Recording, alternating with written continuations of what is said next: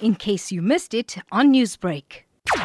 The South African National Blood Service is currently facing a national crisis because our blood stocks on a national level are on 2.5 days. In order to be able to operate optimally as a national blood service, we need to have 3,500 units of blood every single day. But our blood stock is just above 2,000 units, which in essence means that if no donors come through over the next two days, we won't be able to have any blood to supply the hospitals and the blood banks throughout the eight provinces that we operate in in the southern Africa. It's not just blood. We're talking about saving lives. What would your message then be to people to come forward and donate blood and take it seriously? I am appealing to every South African who is eligible to donate blood. That is anyone from the age of 16 up until the age of 75 who is in a healthy state to please come forward because for each unit of blood that you donate, we are able to save three people's lives. So at the end of the day, it's just not the blood that you are donating. You are helping save the nation. Mother that is giving birth, the cancer patient that is in need of blood, the baby that is born prematurely. So all these people need your blood. So at the end of the day, we are all saving each other in order for each and every one of us to be able to spend time with our loved ones, with our relatives, and everyone else.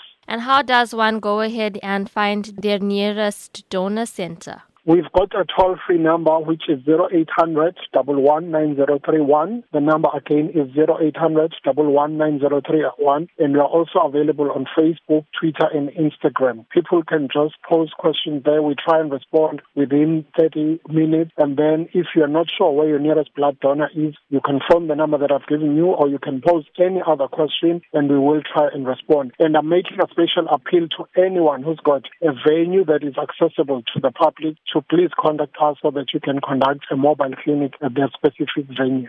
In case you missed it on Newsbreak.